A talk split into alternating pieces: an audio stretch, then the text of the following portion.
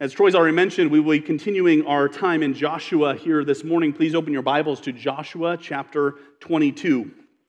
We'll work our way through this last and final section of the book of Joshua. We'll cover all of chapter 22 in our time together this morning. As you're turning there, there was something I found myself pondering, and maybe I'm the only one.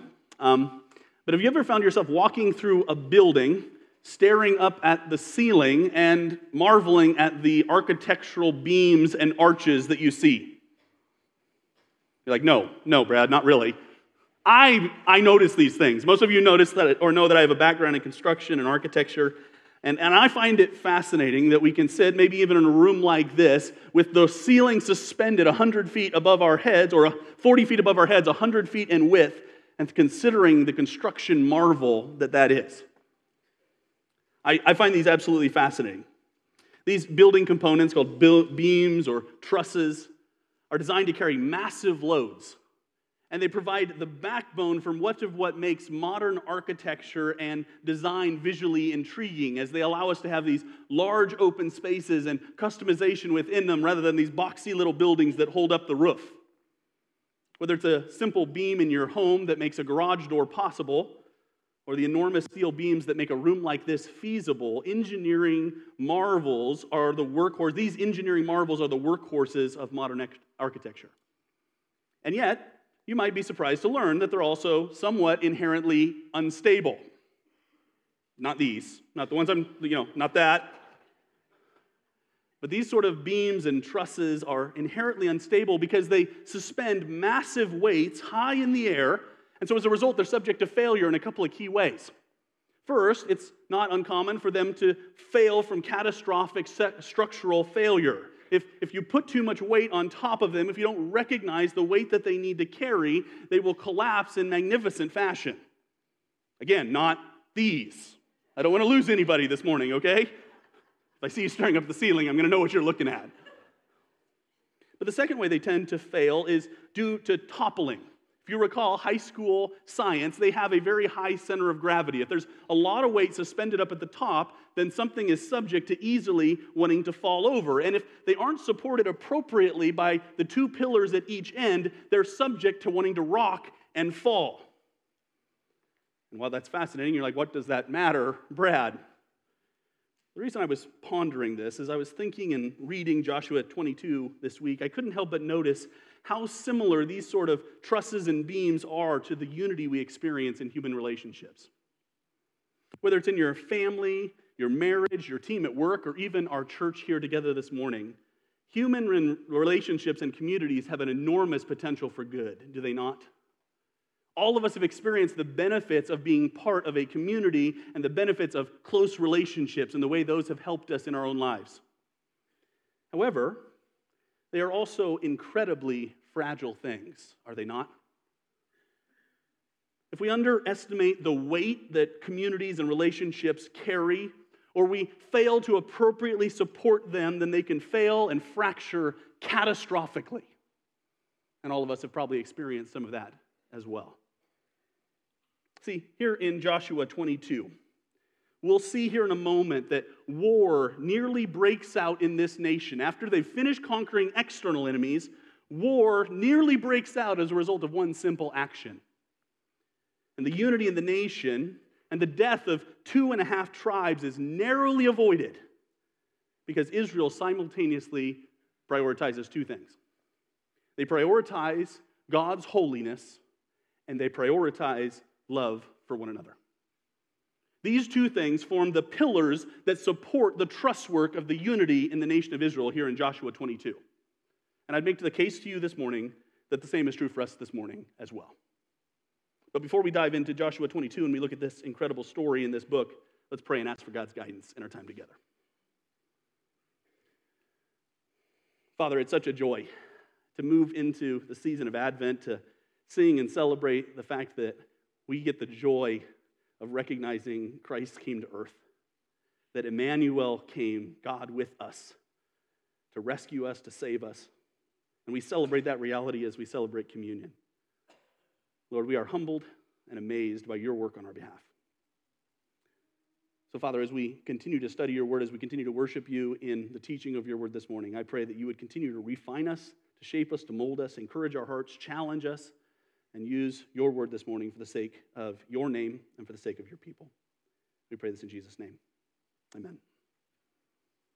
Well, I always want to make sure that we take some time and place ourselves correctly in the book that we're studying. If you've been with us over the course of the last few months, you know that in Joshua, we've broken the book up into four major parts. The first part in chapters 1 through 5 was the preparation, the crossing into the land as they prepared to take this promised land that God had given them.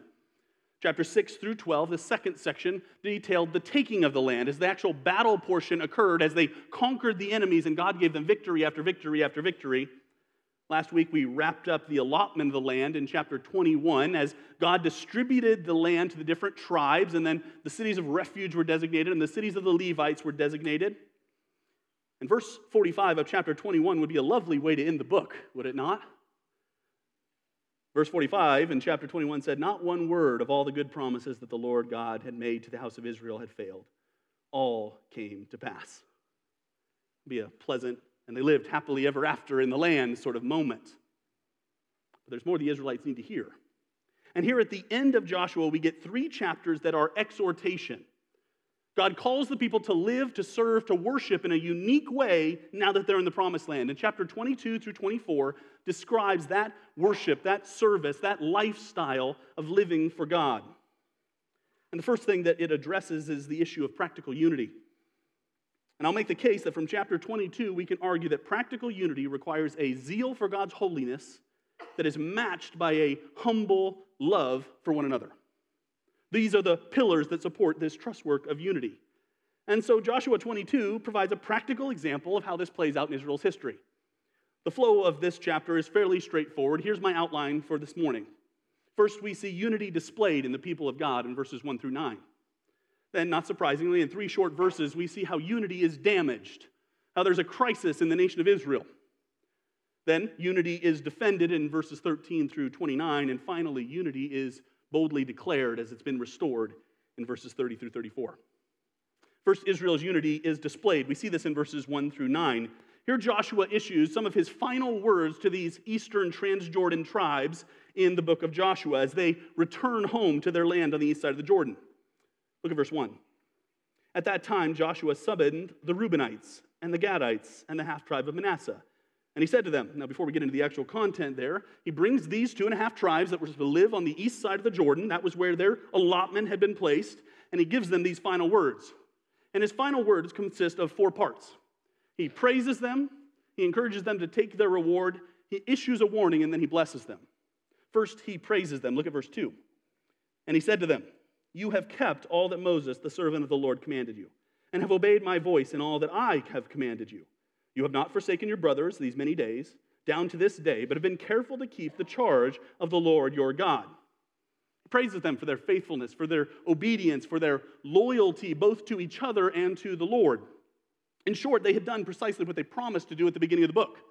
If you recall back from Joshua chapter 1, verses 12 through 15, these tribes who had settled in the land east of the Jordan had promised that they would come into the land and they would fight beside their brothers until they had all received their portion in the promised land as well. So he praises them. They have kept their promise to the people of Israel. And he says, as a result, here is your reward. Look at verse 4. It says, And now the Lord your God has given rest to your brothers, as he promised them. Therefore, turn and go to your tents in the land where your possession lies which Moses, the servant of the Lord, gave you on the other side of the Jordan. This is exactly what had been promised. After they had defeated Sihon and Og, and after they had said, This is a good land, we would like this land, they came in, they conquered the land with the other tribes, and now they're returning home. But Joshua also issues a warning here. Look at verse 5. It says this only be careful to observe the commandments and the law that Moses, the servant of the Lord, commanded you. To love the Lord your God, and to walk in all his ways and to keep his commandments and to cling to him and to serve him with all your heart and with all your soul. Essentially, what Joshua tells them is go home, settle where you're supposed to settle, but don't forget what you've learned over the last seven years. Don't forget what faithfulness looks like in practice. And I love these verbs. Did you pick up on the six verbs? He details practically what faithfulness to God looks like. He says, observe the law. Do everything that the law has commanded. Be obedient to God. Love the Lord. Have an affection and a passion for the Lord your God. Walk in his ways. Keep his commandments. And then I love the imagery cling to him. Cling to him and serve him. That's that word, serve or worship him with all your heart and with all your soul. It says, go home, but don't lose sight of the importance of obedience and worship and a commitment to the Lord your God. And much of this language you'll notice is mirrored in Psalm 119 that later gets written. Psalm 119 details the benefits of obeying the word of the Lord and reading the word of the Lord. And if you read through that psalm, you'll notice a lot of similarities here. Saying, read the word, obey the word, do the word, love the Lord. Pretty straightforward. Then he wraps up the whole conversation and basically says goodnight to these tribes. Look at verse 6. So Joshua blessed them and sent them away, and they went to their tents.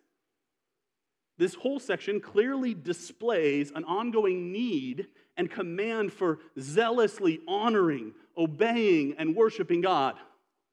So, the way you will stay faithful is by staying committed to the Lord your God and by staying committed to his word. But before they move on, the author adds one more brief editorial note, a final goodbye, if you will, in verses 7 through 9. Now, to the one half tribe of Manasseh, Moses had given a possession in Bashan. To the other half, Joshua had given a possession besides their brothers in the land west of the Jordan. And when Joshua sent them away to their homes and blessed them, he said to them, Go back to your tents with much wealth and with very much livestock, with silver, gold, bronze, and iron, with much clothing. Divide the spoils of your enemies with your brothers. So the people of Reuben and the people of Gad and the half tribe of Manasseh returned home, parting from the people of Israel at Shiloh, which is in the land of Canaan, to go to the land of Gilead their own land, which they had possessed themselves by command of the Lord through Moses. Bit of an understatement here, as you can almost sense Joshua and the people's affection for these tribes as they walk away. These men had been blood brothers for the last seven years. They'd engaged in combat side by side, something that only truly those that have can understand. And then he says, It's time for you to go home. This is the sort of affection and devotion to one another that miniseries like Band of Brothers or a movie like Saving Private Ryan seeks to capture. The sort of affinity and affection that only people that have experienced combat together understand. And here, they have to say goodbye to these brothers that they have fought alongside of for seven years. I think what you see in this section is both the zeal and the commitment to the Lord that it needs to be displayed, and also the clear affection and the love for God's people and one another that the people experienced as well. All of this opening section is very positive as they are displaying the sort of unity supported by a zeal for God and a love for each other that's necessary to maintain unity. And I would argue that these same realities are what we display again and again and again in the church as we gather with one another to sit under God's word and to commit ourselves to the instruction and obedience of God's commands. As we sing together in psalms and hymns and spiritual songs, declaring God's worth together with one voice, committing ourselves with an enthusiasm and zeal to the worship of our God.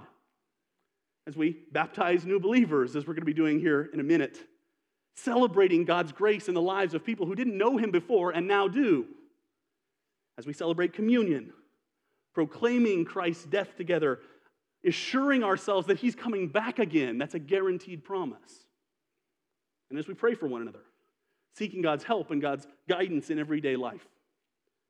These vertical dimensions of a zeal for God's holiness and these horizontal dimensions of a love for God's people are what promote unity in God's church. In a hundred different ways, we corporately display our zeal for God's holiness and our love for one another week in and week out, just like the Israelites did here. But, just like the Israelites, our unity is fragile. It's hard to maintain, is it not? And it isn't long before Israel's unity is damaged here. We see that in verses 10 through 12. In three short verses, the whole tone of the book shifts. The flashpoint of the conflict comes from what may seem like a rather insignificant matter to us. Look at verse 11.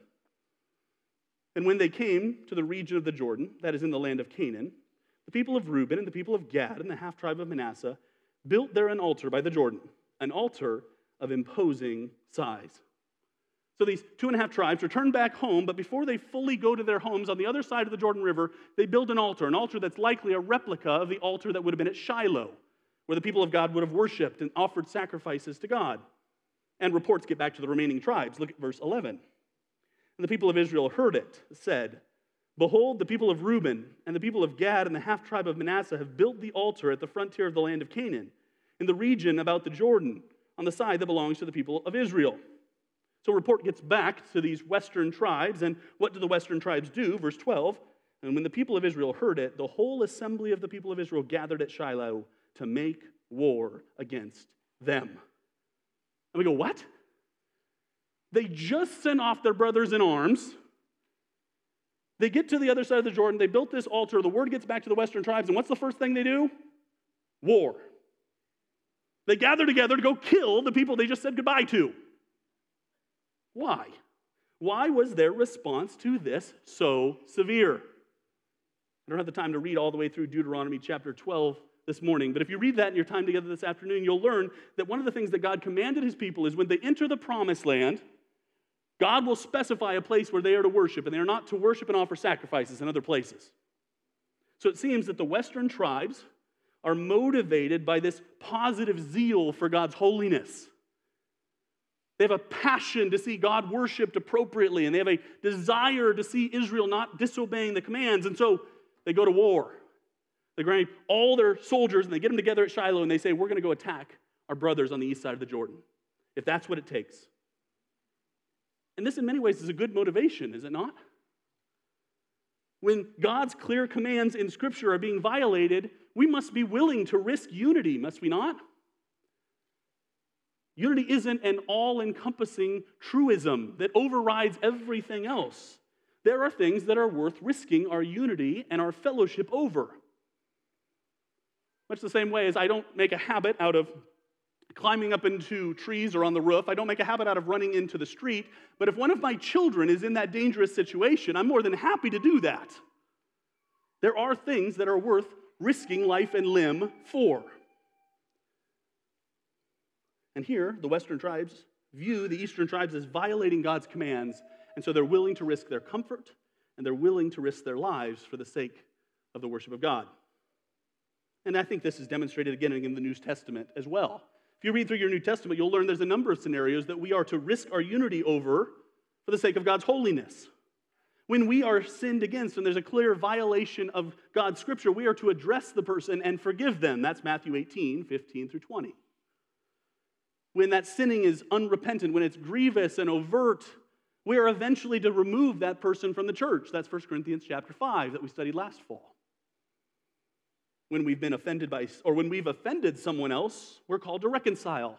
Matthew 5, verses 21 through 26, Christ tells his disciples if you're going to the altar to offer a sacrifice of worship to God and you realize that you've offended your brother, leave your sacrifice and go and reconcile with your brother. When errors occur in the church. We are to patiently and gently correct that 2 Timothy 2, verses 22 through 26. When God's clear commands are being violated, we are called to risk our comfort and unity. God's reputation is worth risking unity over. However, those of us that are quick to confront can also err. And so, in this third section, I think it demonstrates how not to sacrifice unity in our zeal for God's holiness. And we see unity defended in verses 13 through 29. Now, there are two big components to this section there's the Western speech and then the Eastern speech. The Western tribes deliver their accusation to the Eastern tribes, and the Eastern tribes respond. After gathering for war, the nine and a half tribes send a delegation to the Eastern tribes. We read about that in verse 13. Then the people of Israel sent to the people of Reuben and the people of Gad and the half tribe of Manasseh in the land of Gilead Phinehas, the son of Eleazar the priest, and with him ten chiefs, one from each of the tribal families of Israel, every one of them the head of a family among the clans of Israel. And they came to the people of Reuben and the people of Gad and the half tribe of Manasseh in the land of Gilead, and they said to them, Now, before we get to the actual speech, you understand what's going on. These tribes have gathered for war, but before they actually start shooting, they send this delegation. They send the son of the priest, Phinehas, and they send 12 tribal leaders along with him, this delegation to their brothers on the eastern side of the Jordan. Now, what do they declare to them? And this section is critical. Look at what they say in verses 16 through 20. Thus says the whole congregation of the Lord What is this breach of faith that you have committed against the God of Israel in turning away this day from following the Lord by building yourselves an altar this day in rebellion against the Lord? You sense the emotion here? 17. Have we not had enough of the sins at Peor from which even yet we have not been cleansed ourselves, and for which there came a plague upon the congregation of the Lord? That you too must turn away this day from following the Lord? And if you too rebel against the Lord today, then tomorrow he will be angry with the whole congregation of Israel. But now, if the land you possess is unclean, pass over into the Lord's land where the Lord's tabernacle stands, and take for yourself a possession among us. Only do not rebel against the Lord, or make us as rebels by building your, for yourselves an altar other than the altar of the Lord our God. Did not Achan, the son of Zerah, break faith in the matter of the devoted things? And wrath fell upon all the congregation of Israel. And he did not perish alone in his iniquity. Their concerns are made very clear in passionate, unadulterated language. Their assessment of the eastern two and a half tribes is that they are in stark rebellion against God. They say, You've built this altar, and our assessment of why you've built this altar is to rebel against God. You intend to offer sacrifices on it, you intend to walk away from the Lord your God and engage in idolatry. Therefore, we're prepared to go to war against you over that. And it's very clear what their fear is here. They express it in a couple of different ways. They're fearful that God is going to judge the whole nation because of the eastern tribe's rebellion. You notice they mention both Achan's sin, who he didn't perish alone, and also the sin of Peor. Now, we talked about Achan's sin here a few weeks ago, how he took things from the city of Jericho, and as a result, God judged the whole nation, and a bunch of people were killed while they went to battle, and then Achan and his whole family were killed. This sin of Peor that he mentions here is also critical in verse 17. You can find it in Numbers 25. What's taken place is following the whole incident with Balaam. If you remember Balaam and the talking donkey, this man Balaam comes to Israel and tries to curse them before they enter the promised land. But God prevents Balaam from cursing them. He tries again and again and again, but he's unable to curse the people of Israel. But what Balaam is unable to accomplish through his curse, the people of Israel accomplish on their own. They start to worship Baal, and they start to engage in deviant sexual practices with the people of the land, and as a result, God has to judge his own people. 24,000 of them die as a result of God's judgment. And it's worth noting here, it's really interesting. This son of Eleazar, Phinehas, is actually the one who ends that plague in Numbers 25. After a number of people have died, after 24,000 people have died, Phinehas mans up and takes action, and the plague stops. So you can sense his fear and his zeal here. Don't let that happen again. 24,000 of us died the last time that happened. They passionately claim that the eastern tribes are abandoning the worship of God and they're violating the covenant of their Lord. So they make an appeal. And I love verse 19. I, I love how they practically put into play what they believe. In verse 19, they say, Here's the case. If this is true, but you're doing it because your land is unclean, then come over and live in our land. Worship in the tabernacle. They offer to give up their own allotment of land, their own provision from the Lord, which God just gave them, if it means that the people will come back to worshiping God correctly. I love the incredible zeal of the Western tribes here. They're willing to practically put into play and sacrifice their material possessions to see their brothers won back. You can appreciate their necessity there. And probably there's a exhortation for us about the willingness to give up our own material positions or possessions for one another as well. But for the time being, I don't want to camp out on that. Because with tensions running high and war being threatened, the eastern tribes must now give their defense. Look at verse 21.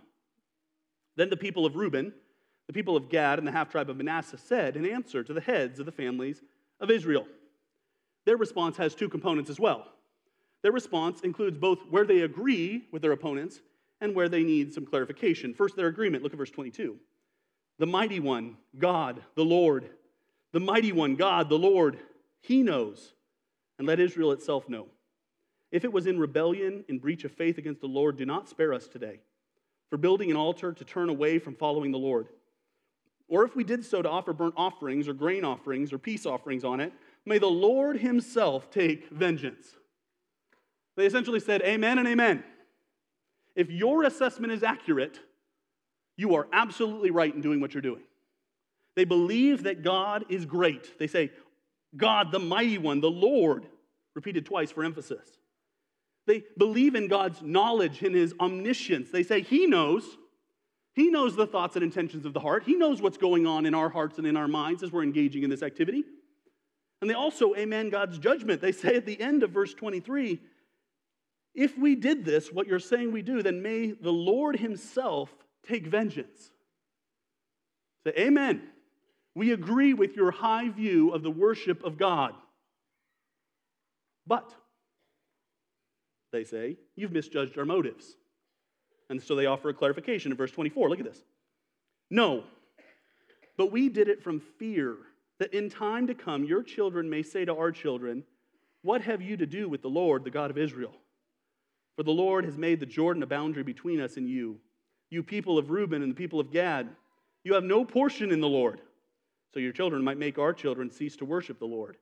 Therefore, we said, Let us now build an altar, not for burnt offerings, not for sacrifice, but to be a witness between us and you, and between our generations after us, that we do perform the service of the Lord in his presence with our burnt offerings and sacrifices and peace offerings.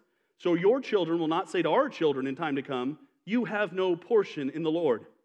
And we thought, if this should be said of us or our descendants in times to come, we should say, Behold, the copy of the altar of the Lord, which our fathers made, not for burnt offerings, nor for sacrifices, but to be a witness between us and you. They amen. They say, absolutely. If we are in rebellion against God, then judge us. But that wasn't actually our motivation. That wasn't why we built this altar. Their real motivations are very different. They're actually fearful of being cut off from the rest of Israel. They mentioned that a couple of times. They're afraid that in future generations, the Western tribes will look at the Eastern tribes and say, We don't want anything to do with you guys. You can't come and worship at Shiloh. You can't come and worship God here. So they build this altar that's a replica so that it'll be a testimony of how they were both a part of this campaign and the worship of God. They take this action. They say, We're not going to sacrifice on this altar. Instead, we've built it to remind future generations that we are one as a people. And they punctuate the whole conversation with verse 29. Far be it from us that we should rebel against the Lord and turn this day from following the Lord by building an altar or burnt offerings, grain offerings, or sacrifice other than the altar of the Lord our God that stands before his tabernacle. That wasn't our intention at all. Now, this brings us to an interesting point. As we read narrative in the Old Testament, there's a challenge that comes with it. And the challenge is that more often than not, the narrators, the authors of the text, don't give us insight into what was going on in people's minds. They don't tell us exactly what was going on in the minds of the Western tribes. Were their motives entirely pure, or were they just seeking some battle? They don't tell us what's going on in the Eastern tribes. Were they just feeding a line to the Western tribes to save their skin, or were they honest in their appeal? We don't know definitively. So we must be a little careful. And yet, I find this whole interaction is fascinating because at least two things become very clear in my mind as I read it. The first is both the Western and Eastern tribes are pictured defending God's holiness. Did you hear that? Did you see that? The Western tribes are motivated by a zeal for God's holiness, and the Eastern tribes are saying, We are with you. We agree with you on those points. The Western tribes are motivated to war through that zeal, and the Eastern tribes are motivated to peace for that zeal. But in addition, both groups are also seen as demonstrating a humble, patient love for each other, are they not? Because the Western tribes, convinced that the Eastern tribes were engaged in this sort of idolatry, could have come in guns blazing. They could have skipped the whole delegation and just shot first and asked questions later. Instead, they choose to listen to what the Eastern tribes have to say and the Eastern tribes also demonstrate a humble, patient love for the Western tribes because they don't just respond in kind. Instead, they say, We're actually in agreement with you on more than we're in disagreement on. You've just misread our motives. You've misunderstood why we're doing what we're doing. I believe here that both Eastern and Western tribes are pictured as defending unity through their zeal for God's holiness and their humble love for each other. They exemplify these two pillars that maintain unity in a community of God's people. And I think that same sort of defense of unity is just as much needed today as it was then. Because it's so easy to forget one pillar in our zeal for the other. It is so easy to compromise on truth, to begin looking like, sounding like, acting like our culture, and we need to be reminded of this commitment to obeying God's word and loving the Lord and clinging to Him. It is so easy in our culture to fall for idolatry, to chase after the things that our culture says are important, to pursue the white picket fence and the family and the retirement account and list off, go on and on and on, rather than a zeal for the Lord and His holiness. It is so easy to grow cold and complacent in our worship of God, to lack an enthusiasm and a genuineness of our relationship with Him, just fall into the rhythm of doing the same thing over and over and over. And some of us need to be reminded of that zeal for God's holiness and the worship of Him. But it is also easy in our zeal for God's holiness to forget about the love and unity we're supposed to exemplify with one another. It is easy to straw man our opponents, to claim that we understand exactly what's motivating them and therefore we can speak to where they're at, to fail to listen and to fail to hear people. It is so easy to shoot first and ask questions later, particularly if you're much of a social media warrior where your anonymous comments can be read by anyone, but you don't have to take credit for what was said. It is so easy to assume the worst possible motivation on the part of your opponent, whether they're outside the church or whether they're a brother or sister sitting next to you. I do this all the time with my wife. She does something, and I go, I know exactly why she did that. The only reason she could have done that was to hurt my feelings and we laugh, but imagine the arrogance of that. I claim to be omniscient, to be able to weave myself into her brain and understand what caused her to do that. And then I get to hold it against her. Into all this, God's word instead commands James 1 19 and 20. Let every person be quick to hear, slow to speak, slow to anger, for the anger of man does not produce the righteousness of God. We are a we are a bit of a shoot from the hip culture. We fire things off without fully thinking them through, without fully listening. And I love Israel's example here as they defend unity. And today, defending unity requires actively fighting against both of these attitudes. Either pillar getting out of whack creates an unstable building. But what I find even possibly more impressive than the approach of the Israelites here is how the whole situation concludes and how God uses whatever their motivation was for the sake of his people. And we see that in unity declared in verses 30 through 34. First, we look at the Western tribes' reaction. They react in two ways that I find fascinating. Look at verse 30. When Phinehas, the priest, and the chiefs of the congregation the heads of the families in Israel who were with him heard the words that the people of Reuben and the people of Gad and the people of Manasseh spoke, it was good in their eyes. And Phinehas, the son of Eleazar the priest, said to the people of Reuben and the people of Gad and the people of Manasseh, Today we know that the Lord is in our midst, because you have not committed this breach of faith against the Lord. Now you have delivered the people of Israel from the hand of the Lord. See what he did? See what happened when he listened?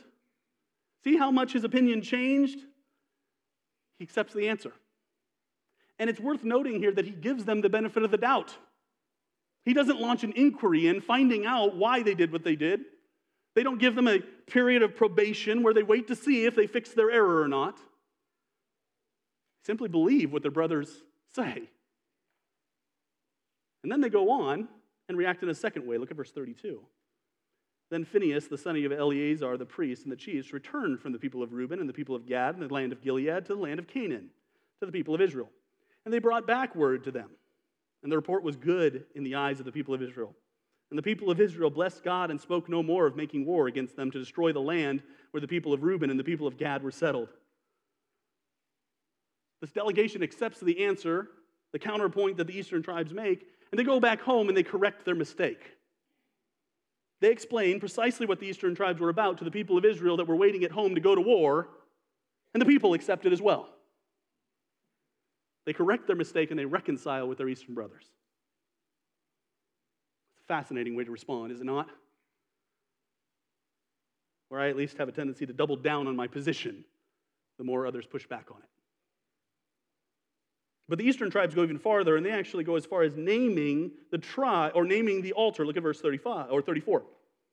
The people of Reuben and the people of Gad called the altar witness, for they said, It is a witness between us that the Lord is God. This is a testimony. This is a declaration of how God is good and how we don't always understand each other, and yet God works it for good. Unity amongst God's people is powerfully declared when our zeal for God and our love for one another results in reconciliation. In some ways, that's even more powerful than the unity that was displayed at the beginning of the chapter, is it not? That there was something that came between them, and yet, through God's sovereignty, unity is restored. In some ways, it's part of the reason we like the Olympics, is it not? We have a tendency to watch the Olympics, not so much because of its incredible athletic prowess, Yes, I admit it's impressive. And not just because it gives us the opportunity to find and watch bizarre sports. I mean, who doesn't like curling, right? But chiefly, one of the most powerful things about the Olympics is watching competitors from functionally warring nations congratulating and encouraging each other on the podium. When we watch people who should be at odds with each other reconciled and restored, encouraging each other such a powerful reminder, is it not? It is such an encouragement. And that's kind of what takes place here in this story. In some ways, their unity is even more impressive because there has been a disparity. There has been a dispute. There has been a disagreement. Now, think about the relevance for us today. In our churches, in our marriages, in our working relationships, the list could go on and on. Do we, do you, assume misunderstanding instead of intentional offense? Do you assume that maybe there's a possibility that you have misconstrued the motivations of the other person? That maybe there's a chance that your sin is just as desperately wicked and deceitful as theirs might be? That maybe there's a possibility you've wrongly accused someone? You assume misunderstanding instead of intentional offense? Do you, like the Western tribes, choose to give the benefit of the doubt? To presume and to see somebody in the best possible light, or do you presume the worst possible motivation? Do we admit our mistake and seek to restore both relationship and reputation when we've been wrong? When we have misjudged and mismaligned someone? Do we seek to see that relationship restored? Do we seek to see that reputation restored? Do we go back with the correction like Phinehas did and said, hey guys, we were wrong? We didn't understand as much as we thought we did. And lastly, do you see reconciliation as powerful evidence of God's goodness? Do you see the fact that when relationships are restored and reconciled, it is an evidence of God's sovereign, providential hand? How He is so good in spite of the fact that we are all so messed up? That God can work unity and grace out of a messed up, sinful situation. Do you see reconciliation as powerful evidence of God's goodness? Unity in the church requires declaring it both in word and in action, both in what we say and the way we treat each other. And I think that's the point of Joshua 22. I think that's really what Joshua 22 is on about as God establishes people in the promised land and he is seeking to see them live prosperously in the home he's given them. He tells us that practical unity requires both a zeal for God's holiness and a humble love for each other. These are the two pillars that support the truss work of unity among God's people. And isn't that the motivation that Christ displayed so powerfully in his life and death? A zeal for the holiness and doing the will of his Father, a passionate desire to see God worshiped everywhere, and enough love to come to the earth to shed his blood on our behalf, to die for the sins and the offense of somebody else and to receive that in his own body and his own blood. I am so astonished as I consider the work of Jesus Christ as he walked for three and a half years with Judas, who he knew for a fact was lying to him and stealing from their treasury. And yet Jesus shows him grace day after day after day and goes to the cross to die for the sins of people like us. When asked what is the greatest commandment, he says, Love the Lord your God with all your heart, soul, mind, and strength, and love your neighbor as yourself. So, from Joshua 22, I think that we should seek to display unity in our relationships in the church. And when it is damaged, which it inevitably will be, we should seek to humbly, patiently defend it and to boldly declare when it's been restored, to publicly celebrate the work that God has done in us and through us. You see how these two pillars function to support the truss work of unity in the church? How the pillar of a zeal for God's holiness and the pillar of a love for one another results in the sort of truss work that allows for a building like this to exist, allows for a building like the people of God to exist. I think that's precisely the same point that Paul makes in Ephesians chapter 4. In the quintessential passage on unity in the church, Paul writes some incredible words, and I just want to close with his words in Ephesians 4, as he stresses both the zeal for God and doctrine and a love for God's people. Ephesians 4, verse 1. I, therefore, a prisoner for the Lord, urge you to walk in a manner worthy of the calling to which you have been called, with all humility and gentleness, with patience, bearing with one another in love, eager to maintain the unity of the Spirit in the bond of peace. There is one body and one Spirit just as you were called to one hope that belongs to your call one Lord, one faith, one baptism, one God and Father of all, who is over all and through all and in all. This is the source of unity for us as a church. Let's pray. Father, we praise you for the gift of your word. We thank you for both condescending to give it to us and for empowering it so that it changes hearts and minds. Lord, we ask that you would continue to do that in our hearts and minds. Help us to be unified, not in some vague sense, but as a result of our passion for you and our love for one another. We pray these things in Jesus' name. Amen.